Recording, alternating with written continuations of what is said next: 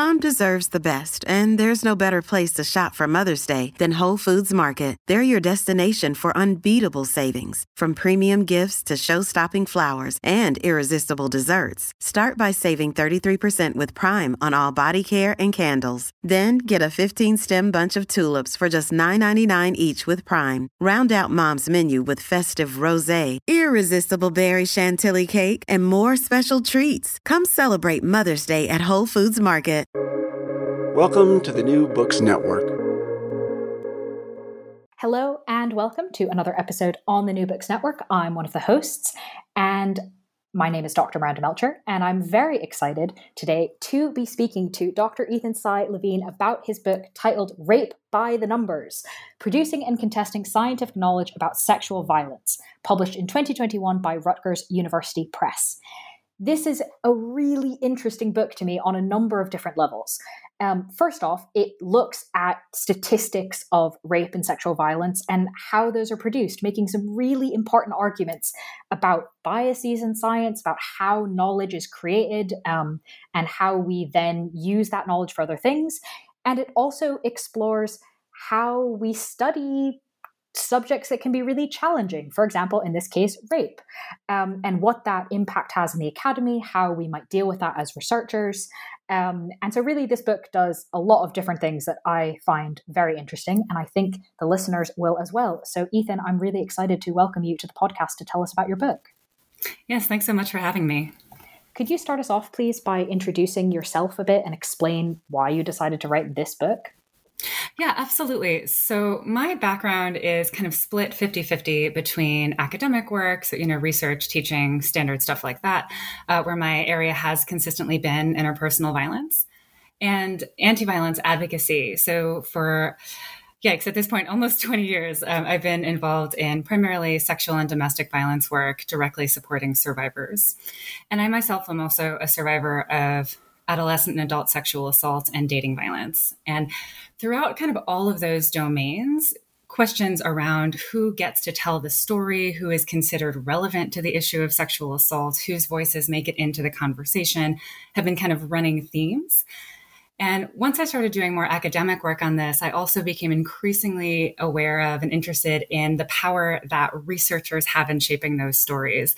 Um, I'll give just one quick example now. So, within the United States, where I have lived my entire life, um, anti rape activism has been happening literally for centuries, right? So there are records of Indigenous people doing activist work against sexual violence by white colonists against Indigenous women. But it took until the late 1980s when we had a game changing statistic the uh, one in four women have experienced completed or attempted rape figure that came from Mary Koss and her colleague study for rape to become a national issue, right? To gain recognition as a widespread problem. And yeah, that was really my way in that led to the book. Mm, thank you for explaining that. Um, I think it really is indicative of the number of different things the book touches on, kind of the different strands of your background that kind of brought it all together. Um, so I want to start as the book does with the kind of sciency bit, and I'm glad you've you've already introduced us to kind of the key statistic. Um, that, of course, is not as straightforward as it initially sounds. And that's true, as you show in the book, for not just for that particular statistic and study, but really for this whole kind of area. So I'm wondering if you can tell us a bit about the social mechanisms that influence scientists in studying rape. Yeah, absolutely. And this is also a concept that uh, was really mind blowing to me, and I had no connection to until I was in grad school. Um, I had the uh, fortune of being uh, paired with a mentor who had done a lot of work on the social construction of knowledge that really got me thinking about questions like this. So, in terms of social mechanisms influencing research in this area, right, it's so I think about this as all of the kind of direct and indirect connections that researchers have while we engage in our work. Right. Um, I it would not be possible to give an exhaustive exa- uh, list here, but just some examples. There is the question of what ideas about sexual violence we've been exposed to and where those have come from. Right. So, for example, a lot of scholars will start their careers in this area focused on rape myths, right, or perceptions about how sex and dating works that they've encountered in their personal lives or that they've encountered in the disciplines that they're teaching in, right? What is the dominant literature in psychology right now, right? What did they absorb in the media that they grew up consuming? So there's just the kind of basic ideas that we're exposed to. Another really important factor that was not as obvious to me when I started the project, but certainly through uh, completing grad school and being full time in academia for a bit, I totally get now. Um, there are pressures that come with the job that can be a huge issue, right? So, if scholars are interested in large scale projects that require funding, or if they are at, let's say, top tier universities where you're expected to bring in, um, you know, impressive amounts of funding, then the priorities of those funders and potential concerns about the scope of citations and public reception to your work are going to wind up being a huge factor. Um, so, one quick example for that I, one of the folks that I spoke with was really interested in looking at the causes of sexual violence as her main area of research and became an expert on alcohol and sexual violence because the best funding streams that she could find actually came from a source focused on substance use, right? Um, and so her entire career wound up kind of reshaped by the availability of funding. She did incredible work, but I don't think her career would have taken that path if it wasn't for that funding structure that then led her, um, you know, to become both an alcohol expert and a sexual violence expert. Hmm, that's a really interesting example um, that I think many of us in academia probably understand quite viscerally, but maybe don't then apply that visceral understanding to how it impacts our work. Um, so yeah that's a that's a, useful thing to reflect about and we're we've only just started the conversation so who knows how many other nuggets we're going to unearth um, in this um, but sort of staying on this part of your book for now um, can you also tell us about precasting yes absolutely yes. what impact that has on what we've discussed so far Right. Yeah. So, uh, precasting, which is a concept I introduced early on in the book, um, is something I think of as basically deciding from the outset of a study, of any research project, who is capable of enacting what role or what status, right? So if we're studying rape, if we're studying sexual assault, making decisions in advance about who is capable of perpetrating and who is capable of being victimized, right? And I want to be really clear here. So I am that that is distinct from making decisions about who to include in your study, Right. So, for example, we might have a study of perpetrators that focuses entirely on cisgender men who have committed acts of sexual violence. Right. That on its own, deciding that's my study population would not qualify as precasting. Right. But if I were to decide I want to I want to study perpetrators, right? I want to find out about the people who commit acts of sexual violence. And I mean that in a general sense, but I only think to sample cisgender men. Right? that would be precasting, right? If I only think to sample heterosexual folks about the issue of sexual violence, because as far as I'm concerned, those are the same, right? That would be precasting. Hmm, that makes sense. And again, an idea of, oh, yeah, we're aware of these biases, but then hang on a second. Are they being, where do we interrogate whether they're being carried through in our work? Right. Uh, yeah, and I, I, think this happens quite a lot in research, and I also, you know, I don't think that we're typically aware of this, right? Like you're you're saying, this is an issue of biases that can just be built into our work, and again, right, uh, given the cultural scenarios around sexual violence that we're exposed to, um, we don't see this quite as often now, um, but. It, certainly, in a lot of uh, studies of, for example, uh, victim survivors of rape in the 70s, 80s, 90s, I read through a lot of literature where the abstract and the title spoke about rape survivors as a general population.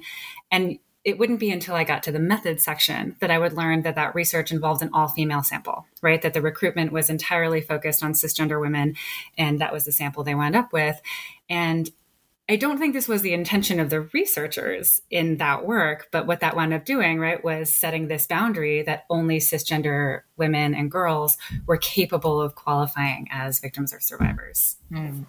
Yeah, which has some pretty obvious problematic implications um, and things that we will then do with that information. Yeah. So uh, as much as there are some fabulous details throughout the book, I'm going to try not to get too bogged down in them so that we can do a good overview um, of everything in the book. So I'll move on to kind of the next stage, I suppose, which is the really intensive survey of the literature and the various subfields um, and analyzing what research has been done, what are some of the things we can find from that um, in terms of patterns and biases and all sorts of things. And one thing I personally was being not particularly familiar with this literature myself, I found really interesting was kind of in some ways how little the different studies talk to each other. Um, given that they seem to be coming from like different subfields or different bigger fields and so i thought that was interesting like that the fact that you looked at all of them together was a huge contribution in of itself just to like have the conversation in one place um, but of course you didn't just put them all together you also analyzed them and thought a lot about it. So given that expertise i'm wondering if you can maybe um, introduce us to what you think might be some of the most impactful and maybe some of the most surprising patterns that you found in examining the the field of sexual violence research and especially in the um, subfield of quantifying sexual violence Yes, um, yeah. So that that quantifying sexual violence was kind of my most exciting, you know, kind of closest to my heart chapter. Um, to your point too, though, I I'll share that I originally imagined structuring this in a really different way when I first set out on this project. Yes, so my thought had been that I would be, you know, telling the story of the history of research on sexual violence in the U.S. and Canada I was starting this project in 2015. Um, 1975 happened to be a big year of the field. We got two really important books uh, coming out that year. And so I thought, all right, I'll take this for decades.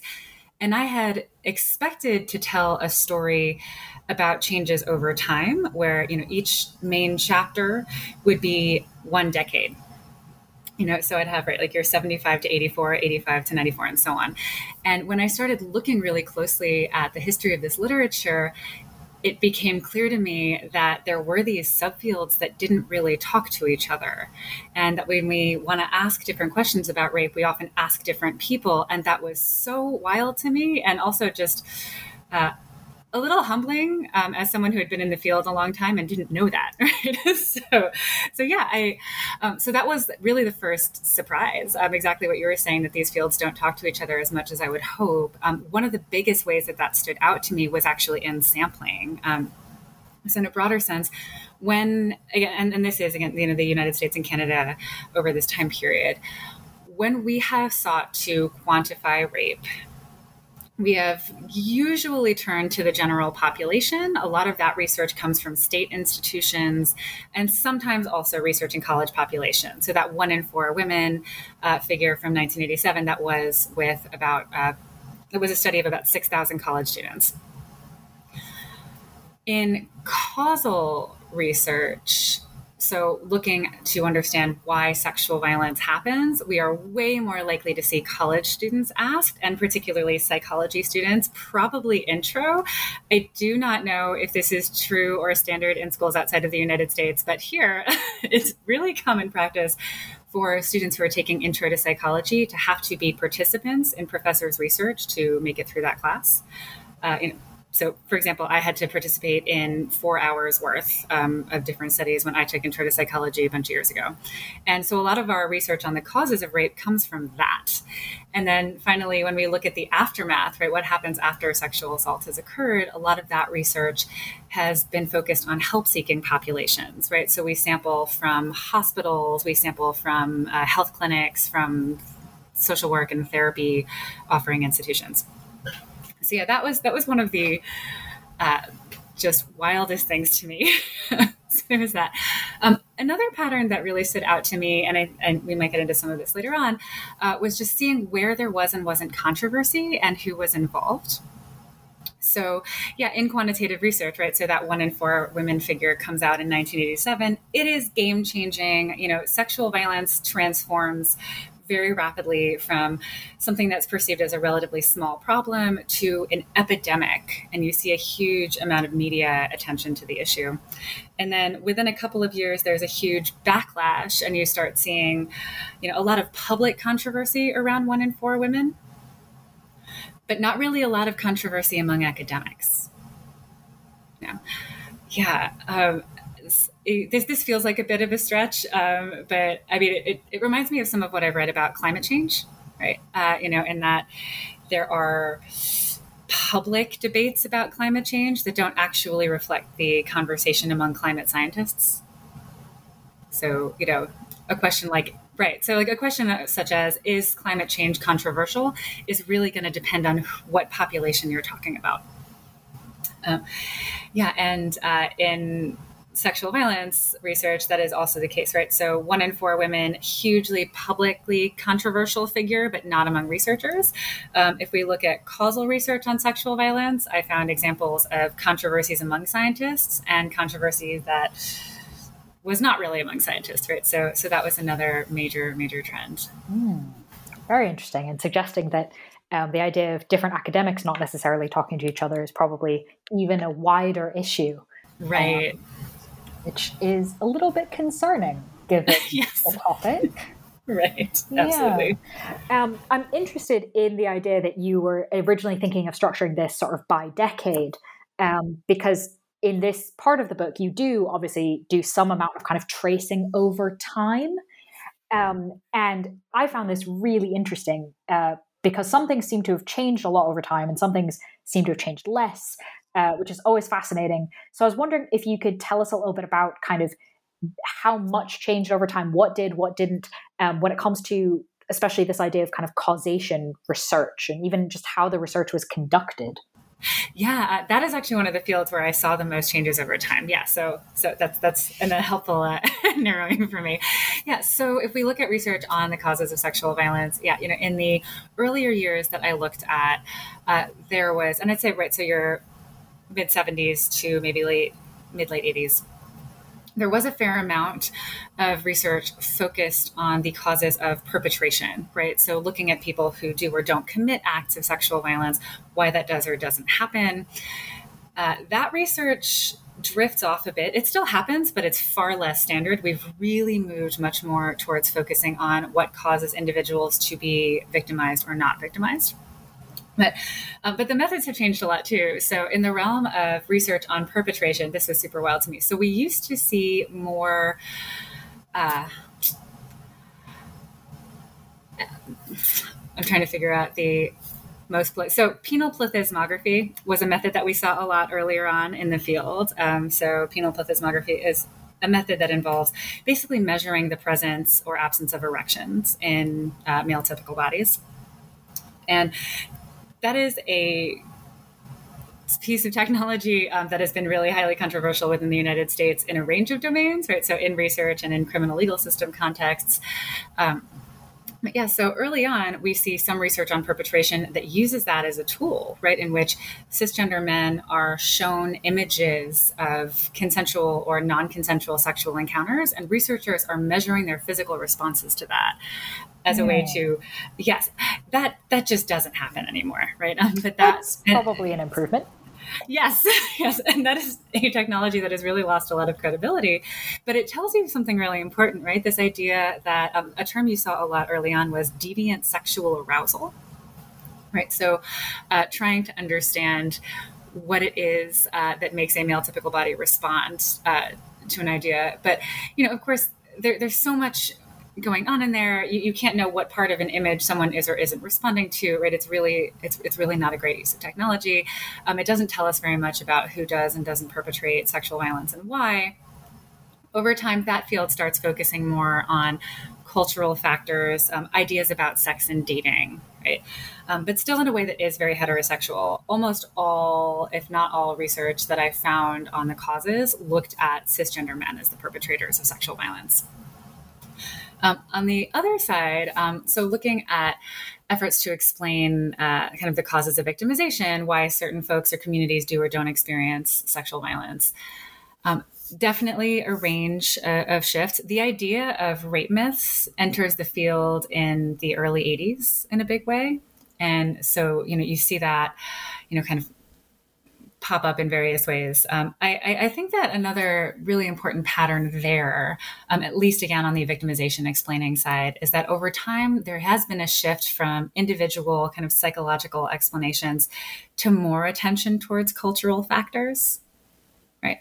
So, for example, if we think back to the alcohol example, an individual focused kind of approach to that might be looking at individual drinking patterns and risk of sexual violence. Whereas we might now also look at exposure to social spaces where there's a lot of alcohol, right? Or social spaces where there is an expectation of both alcohol and sexual activity and what that means and how folks navigate those spaces. Mm. Mm, that, that makes sense. I mean, obviously, I have my own biases, but that seems like a, an improvement in research technique as compared to what was done before. But mm, I, of course, have my own biases, just like everyone else doing research. So, okay, fair enough. Um, so, in addition to this massive literature search um, and review and analysis, which shows many other things, by the way, than just the few that I've asked you about now for the listeners, there's so much more detail in the book. Um, we've just touched on a few things here, so just to let you know, there's more. Um, but aside from that, as if that wasn't enough, you also interview a whole bunch of people um, about these sorts of topics, about like the research in the field. And um, perhaps it won't be a massive surprise to listeners that interviewees, in addition to you and I so far in this conversation, have not always been super happy with the state of research on these topics. Um, but I was particularly interested in what interviewees had to say about the state of the research that specifically focuses on the aftermath of sexual violence. Because so far we've been talking about numbers and causation and things like that. Um, so I'm wondering if you can tell us a little bit about kind of interviewees' perception um, on this part of the research. Yeah, absolutely. Um, and that was something that really stood out to me as well, right? So we have this quantifying causal research and aftermath research. The first two areas were where we saw way more controversy, um, again, around stats and around what ideas are acceptable in terms of accounting for sexual violence. Um, the aftermath area was where I saw the most frustration by far, right? You know, among, and I, yeah, I interviewed just about 30 folks from a range of disciplines at a range of career stages, and just very consistently, people express frustration specifically with aftermath work um, in ways that I think do get back to some of those social mechanisms, right? So the complaint that I heard most often was we keep doing the same thing over and over again, and it's just not getting us anywhere, right? So, uh, more specifically than that, yeah. Uh, I heard this a lot in relation, for example, to research on uh, criminal legal system outcomes of sexual violence. Uh, I I'm not going to be able to get the quote exactly right, um, but there was one person who who was just very great and upfront and said something to the effect of, you know, I don't need another million dollar National Institute of Justice study telling me that the criminal justice system is shitty. Like, I know that. but yes but and you know she specifically mentions that grant funding institution which is a major funder of sexual violence research right? And i think that was one of the areas that came up that a lot of the big funding streams tend to come from the same federal bodies and tend to be focused on the same institutions right? So we do so much work looking at those outcomes. And then there are also quite a lot of folks that i spoke with who are not really interested in prioritizing those outcomes, right? That don't necessarily want to study sexual violence as a criminal justice issue. Right, um, that want to look at broader impacts of community know, on communities, want to look at different versions of justice that don't involve law enforcement and courts. But so much of the money is there, right? Um, and even on the individual outcome side, right? There was one person who shared with me, um, God, like they they had such good ways of phrasing this, and I'm not going to be able to do them justice off the top. That's of my okay. Head, They're in the book. Listeners can go read the book right. for the direct quote. Thank you. Yes, they are in the book. Yes. Um, so, yeah, um, who said that she so she this was someone who has been in the field for decades and she shared that you know so she's been doing reviews you know peer review for decades of journal articles and she feels like she's still seeing the same aftermath questions. Uh, this was someone who was in psychology. A lot of what she reviews is more individual focused. And she said basically uh, from her perspective we're continuing to see research where the question boils down to is sexual violence harmful to individuals and how is it harmful right? So looking at the same psychological impacts for example and she she said something to the effect of you know that's about as innovative as another geographic study demonstrating whether or not the world is round you know that again we know this and i think yeah you know I, you know, I've done such a deep dive into this literature. I've spoken to some folks who have done those studies, and I don't think this has anything to do with a lack of innovative ideas or an interest in broadening the field. But I think that there are sometimes constraints around, right? So, where the money is.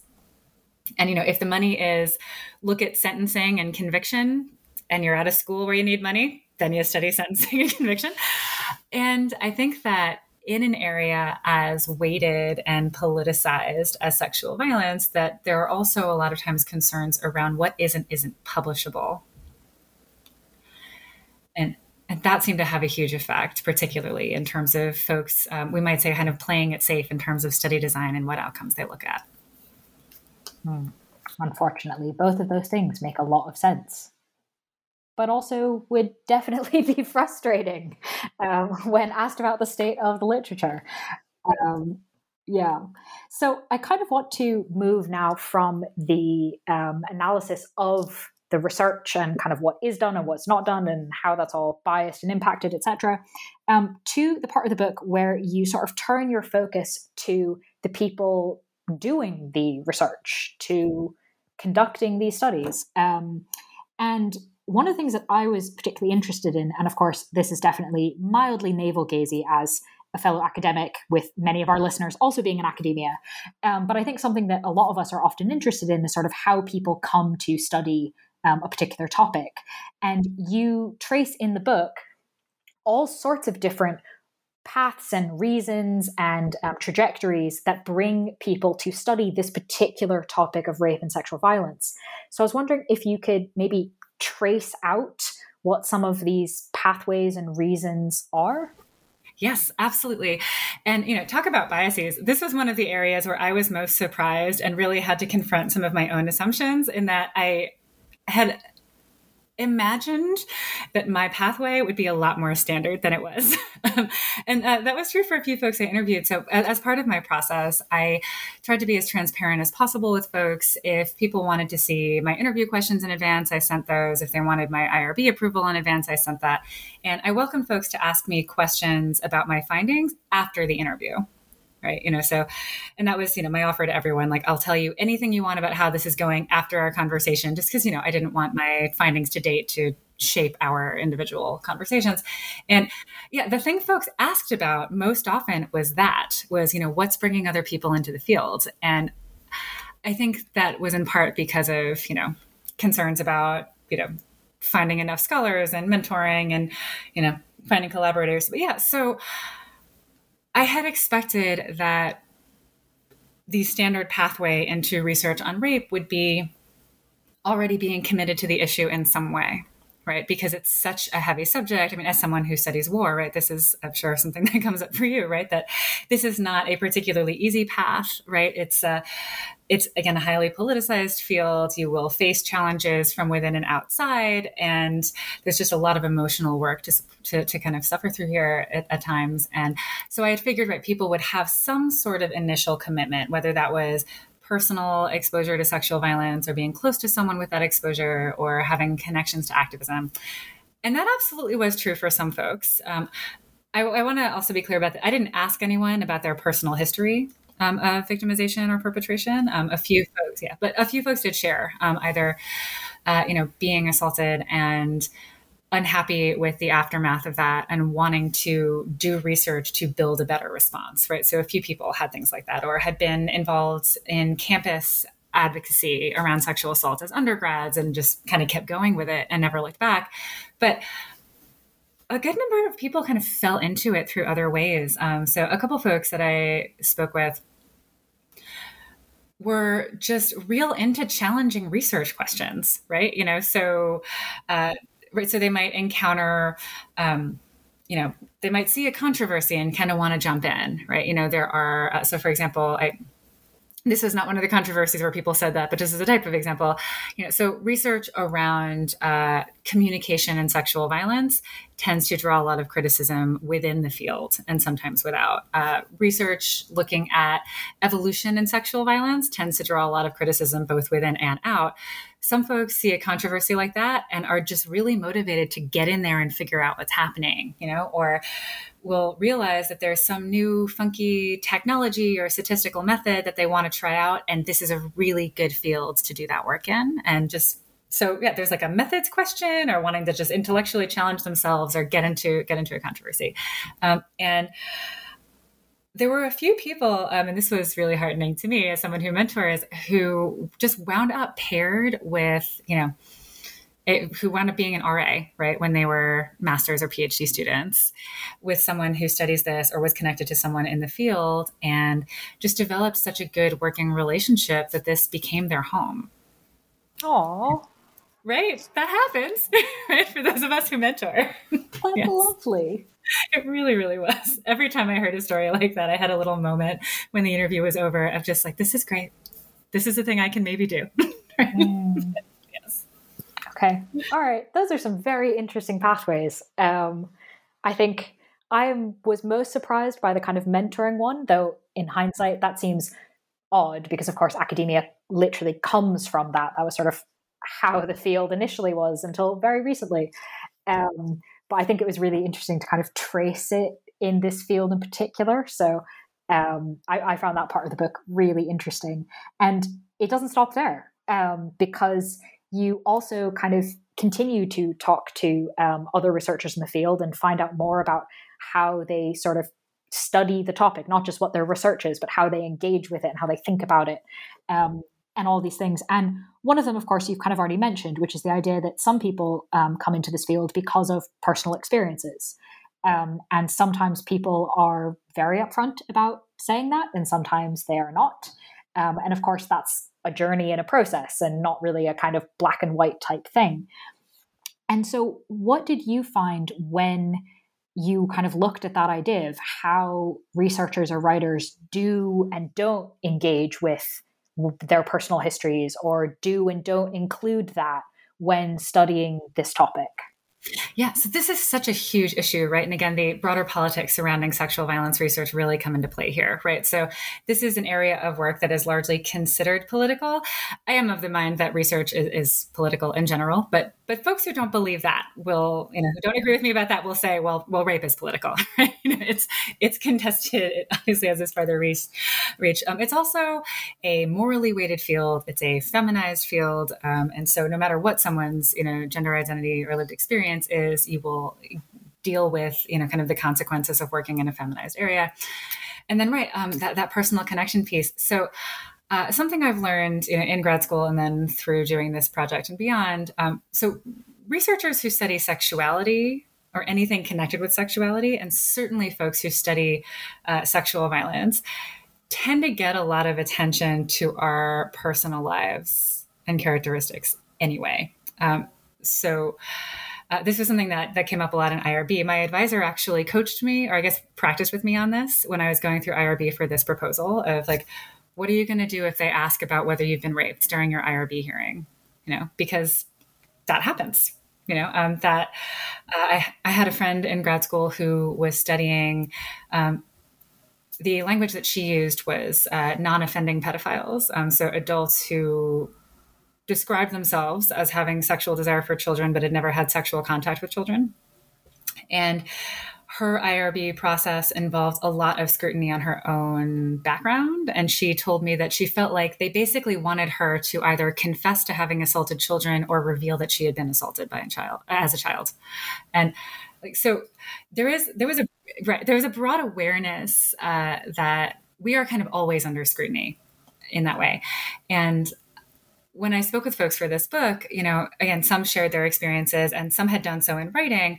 Um, people also spoke about how uh, readers tended to sometimes make assumptions about our personal histories, right? So, yeah, you know, the, or you just, or, you know, reviewers, for example, right? So there was one, uh, one one woman who was a psychologist who had she shared an experience with me of going to a grant writing workshop where she, everyone had to come in with a paragraph about you know, a project they were hoping to get funded. Her project was looking at, uh, you know, sexual assault among adolescents. She was, you know, an adult's either PhD level or soon to be PhD level researcher. And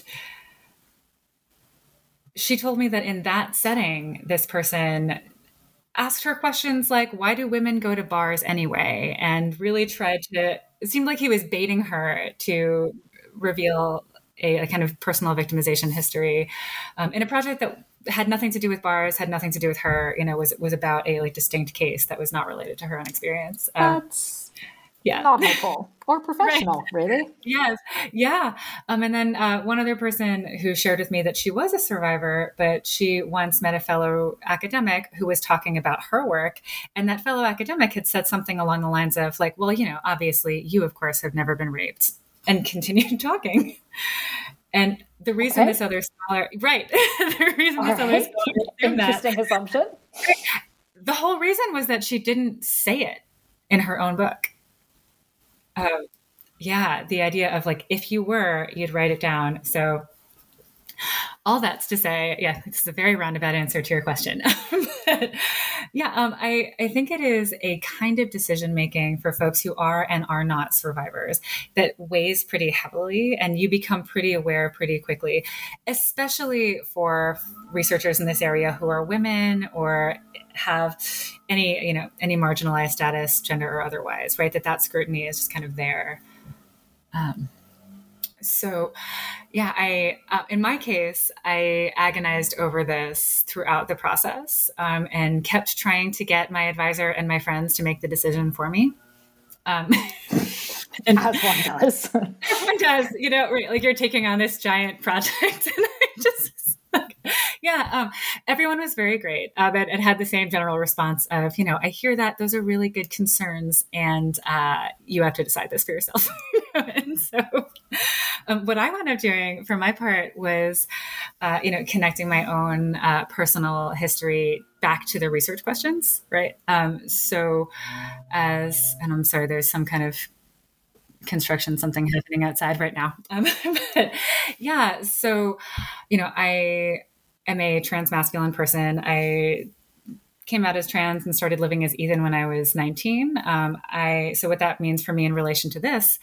So I have been sexually assaulted while living as a girl, and I have been sexually assaulted while living as an openly trans man. Um, I've sought care in both of those lived identities, and I've also like moved in and out of the prioritized groups. And with all the work I've done, like I could write you four different totally valid rape prevalence surveys that would put me at anywhere from zero to three, you know, lifetime rape experiences. And so once I realized that, that like I was such a good example of like what I was trying to get at in here, um, that really gave me a way to bring it in in a way that I think highlighted the importance of thinking about survivor experiences, but also felt like tied to the project enough in a way that, I don't know, felt a little bit safer and easier. If that's what worked, then great. I think is really the answer. Um, but thank you for um, kind of explaining to us not just kind of the experience and some sort of like, here it is, do with it what you will, but like the logic of how people think through these kinds of decisions um, and the kind of social context that prompts them. Um, and this is really important because you, the social, everything around us is obviously something we've already talked about with social mechanisms influencing the study of this. Um, but there's also a positive aspect that you come to um, sort of two thirds of the way, I guess, through the book around and you've actually just mentioned it right? The idea of supervisors and friends and you're asking them like wait what do i do? Um, and this is sort of a, a, mini example of what you talk about in the book of the social mechanisms that sustain scholarship in this field. So i'm wondering if you can maybe tell us about what some of that looks like Mm-hmm. Yes, and this was one of the most gratifying parts of the project as well. Uh, you know, as someone in this field who wants to stay in this field, yeah. So there were two things that really stood out. One of them was certainly mentoring, um, and and you know, mentoring is important in research in academia all the time. There is a ton of work on that. Uh, mentoring is also an equity issue, right? And there is a ton of work on that. You know, demonstrating that uh, you know folks who are uh, from marginalized backgrounds often have less access to adequate mentorship and guidance.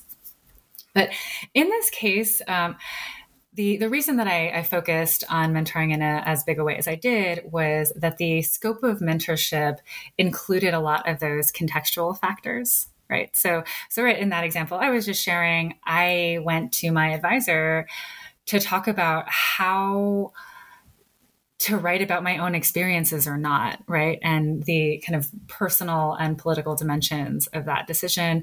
Um, when I was deciding what project to do, I had originally imagined doing a kind of less in depth dive into different domains. Like there were a bunch of different ways I thought that this originally might go.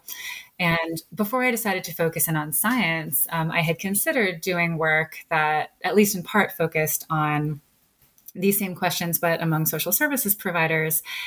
And uh, my advisor sat down with me and talked about uh, some of the kind of mental health impacts that might have. Um, so, in my particular case, again, relevant to this part of the story, um, right? So, I've been in the field for a good long while now. Um, I started out as a volunteer and then kind of quasi paid rape crisis counselor. And I actually got fired from my first position in that field when I came out as trans. You know, and very explicitly for that reason. And this this was 2005. You know, I don't think that's as standard, but it was not a particularly surprising or controversial decision at that time. And yeah, and so my my advisor again very kindly, you know, asked the question of, you know, do you want to talk to rape crisis advocates and folks who manage those programs about whether people of all genders can do the work? You know, do you feel like you want to, I mean, that's an important conversation to have, but how will that be for you? What will you need to build in? Is that where you want to focus your energy? And, and I hadn't thought about it that way, but I immediately knew the answer was no. Right. That I just, I didn't really feel um, like I wanted to take that on. And I also was very interested in the scientific piece, right? But this, you know, figuring out what is healthy for you to do. Uh, you know, this is a field where because it is so weighted and we are, you know, oftentimes I think kind of feeling against the world as folks who study this issue uh, that, um, you know, there are, there's there's a lot of, of controversy and sometimes I mean, frankly, cruelty among scholars who study sexual violence. And I think that a lot of the mentoring that I read about as well was, you know, folks guiding people through navigating all of that you know the you know if you are really interested in three or four ideas again like don't just think about what methods are you expert in what resources you know financially and in terms of time do you have but what will the kind of social and emotional impacts of this work be and letting that be part of the decision yeah. Um, okay, so that's one. the other, the other really important mechanism uh, that sustains this, that was so exciting to me um, as an advocate, was uh, just collective care work in the field. Um, and I argue in the book that collective care is actually a part of doing the scientific work of studying rape. That it is so foundational um, that you know without that, that a lot of this work just doesn't happen so we can't think of it as supplemental it is like sustaining necessary foundational um, i and, and I, I this came up in so many interviews right where folks talked about how there were projects that were going to stop but or, or like they would not have been able to complete but they had friends or they had co-authors who would give them room to process how they were doing who would kind of give them permission to feel what they were feeling in relation to the work, to change their role or move deadlines around, um, and just to really recognize their own humanity as people doing this work. Yeah. And, you know, in the advocacy world, that is just standard practice right like i i had my first lesson in self-care again almost 20 years ago in my first rape crisis center volunteer training i didn't have any conversations with anyone as a grad student about self care. Yeah, I'm right? like, what a concept. Yes, I know, right? You're, you're really discouraged from thinking about that. And that's true across the board. And also for folks who are studying sexual violence, studying war, studying addiction, right? And so for this issue that was so standard in advocacy to not show up in higher ed was really jarring to me when I, you know, kind of transitioned into that world in a big way. And then it was really amazing to learn that a lot of people have found ways to kind of bake that into their scientific process, and that's how they're able to generate work. Mm. Interesting. It's very interesting. I feel like we could have a whole discussion about how to do that effectively. But I will stay on track. I will stay on track. Um, and at the risk of sort of puncturing the bubble of uh, collective self care, um, the issue, obviously, that you've just raised in terms of your personal experience um, is something that is a hot topic, really, and a contentious topic within the field and, of course, within society more broadly. And this is the idea of gender identity. Um, and how does this relate to discussions around sexual violence, um, which are often conceived of as being women's issues and specifically cis women's issues? Um, and this is a obviously a huge debate within general society, but as you talk about in the book, also within research on rape and sexual violence, and particularly when we think about defining and quantifying these things. Um, so I'm wondering if you can, given how much we've already talked about the gap between discussions that happen, in academia and discussions that happen in the wider world, um, could you map out for us what these tensions sort of look like in the academic community, in the scholarly work. Yes, absolutely. So, a lot of folks spoke about a perceived polarization in ways of studying rape and, and absolutely like and to your point particularly when it came to quantifying right so to prevalence research so the perceived poles that folks spoke about no one put themselves on either pole right but but the perceived poles that a lot of people shared um, were on one hand folks who think of rape as right uh, as a women's issue as a cisgender women's issue who would make the argument that the real problem is cisgender men doing acts of harm against cisgender women. Rape is a subset of the larger problem of violence against women. And any attention to anything else is at best a distraction and at worst actually harmful right to those women. So that's your one pole and then on the other pole, uh, this idea, uh, you would have this idea that sexual violence has absolutely nothing to do with gender, and we should make everything gender neutral, and we should stop talking about men and women when we talk about sexual violence. So we have that perception. Um, like with any binary, you know, any kind of sense of polarization, most folks, you know, said those seem to be the camps. I'm not 100% in either of these camps. I don't know anyone who's 100% in either of these camps, but folks often had kind of a side, right? You know, where, where they felt more comfortable. And really interestingly to me, everyone seemed to feel like they were outnumbered on that. So, you know, folks, right? Yes. And like that really surprised me um, and was, you know, just again, something I only knew because of these interviews so yeah, when I spoke to folks who really wanted to, you know, so who understood sexual violence as something that can affect people of any gender, but really wanted to prioritize cisgender women's experiences as like the main issue in the field, those folks shared with me that they felt attacked, they felt pushed around, they felt really silenced, they felt like no one was doing that kind of work anymore because there was this huge push for gender neutrality. And when I spoke to folks who wanted a broader gender focus in their work again i heard basically the same thing you know folks saying that they were pushed around that they were silenced that there was no room to do the kind of work that they wanted because people only wanted to talk about this as a cis women's issue. So you know again to, to your point before that people aren't talking to each other right? Like it's it, it felt very important that not only do we have those camps but right everyone feels isolated and outnumbered and I, I think that part of the issue there is, you know, again, the faulty logic of that kind of binary, right? This idea that either we talk about cis men's violence against cis women or we take gender out of it altogether.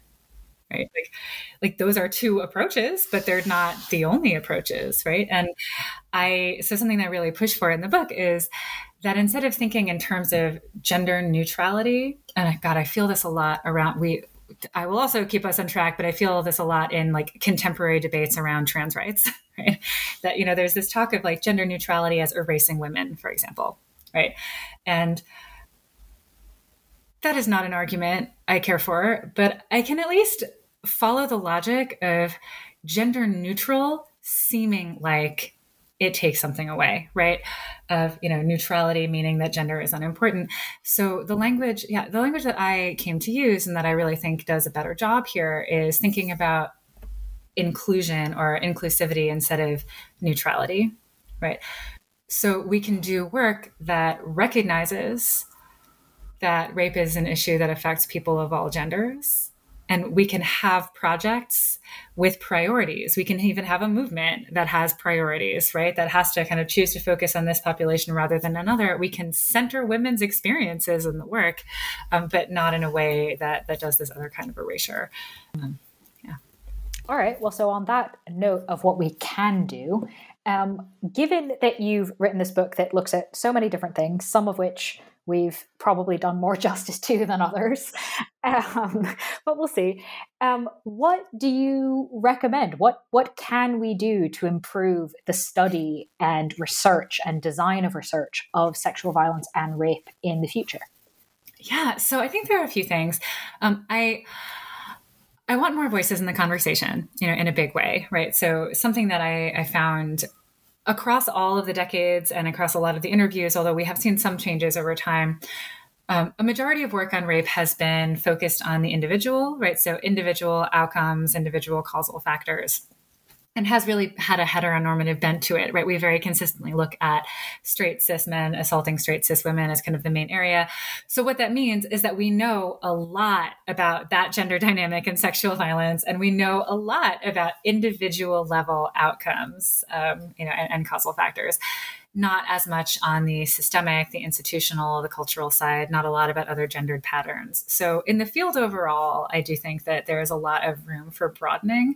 Um, and that that means that, that that kind of broadening would have to happen at a range of levels, right? So, not only in terms of what individual researchers are working on, but what journal editors are willing to kind of let through their door, right? What different funders are willing to support in their work, what PhD advisors are willing to support, right? You know, the because I'd also heard from folks, you know, studying uh, what are perceived of as like smaller communities or smaller issues, being told that's not good enough. Like, I'd love for some advisors to ease up on that.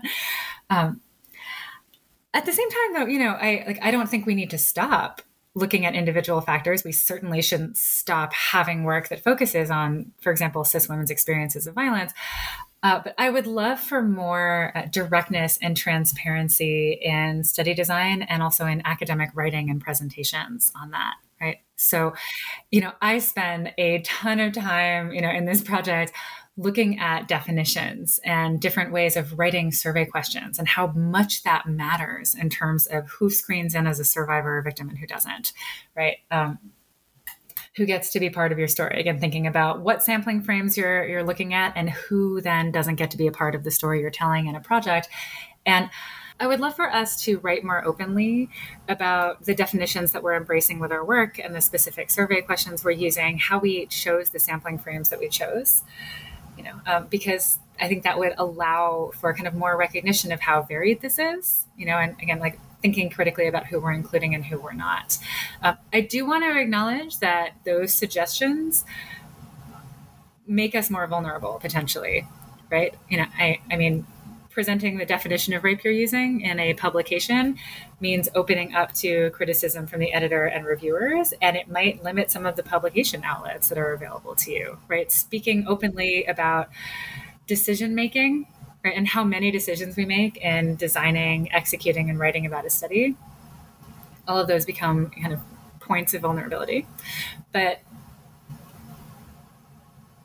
I, I you know, I, I, would love to see, you know, kind of more of that. And if we're dreaming big here, you know, a kind of cultural shift towards thinking about that sort of scholarship as stronger, right? So scholarship that recognizes the human decision making and kind of the influences on our work, uh, what we are including and not including at various times, as a sign of kind of better, more rigorous research. Hmm. Some very interesting suggestions, and of course, as a deep methods nerd, uh, the recommendation to yes. spend more time on methods. Um, yes, we've got at least at least one person going, "Yay!" Always um, spend more time on methods. Yes. Yeah, and there's yeah, we, we love methods, um, and there's no such thing as one perfect method. So explaining what you've done and why um, is important and also as an interviewer fascinating. So i'm glad that you mentioned that. Um, but speaking of methods speaking of work and projects um, as we come to the end of the interview i really just have one question left which is that this book is now done. It is available for people to read, which is amazing. Um, is there anything about something you're currently working on that you would like listeners to know about what you're up to now that the book is done? Wow. Uh, so yes, I have recently transitioned out out of uh, full time higher ed into a research role at an anti violence organization, which is really exciting for me. Uh, so yes, um, and I'm now working in the anti human trafficking field. So my current push and the current projects that I have are really looking at uh, ways to build more survivor engagement in producing scholarship about violence right? Um, and I think it's, it's pretty common for survivors, especially in the anti trafficking field, to be asked to serve as consultants, for example, or to kind of share their story. Um, but thinking about survivors as members of study teams and as co authors and co presenters. So that's kind of the big overall push. Uh, in, in my work right now and a project that I'm hoping to begin uh, next year with survivor involvement also will involve looking at how uh, sexual violence, uh, domestic violence, and human trafficking are kind of understood and addressed among practitioners. Uh, throughout the United States, uh, kind of what people think each other's jobs look like, and kind of where there's opportunity for collaboration and where folks kind of do and don't understand each other's perspectives well. Um, so, yeah, that's uh, what I have coming up. Well, that sounds very exciting. Um, so, thank you for telling us a little bit about it. Um, and while you are off digging into that role, uh, listeners can read the book that we've been discussing, which again is titled Rape by the Numbers Producing and Contesting Scientific Knowledge About Sexual Violence, out last year in 2021 from Rutgers University Press. Ethan, Czuy, Levine, thank you so much for being with us on the podcast. Yes, thanks so much for having me.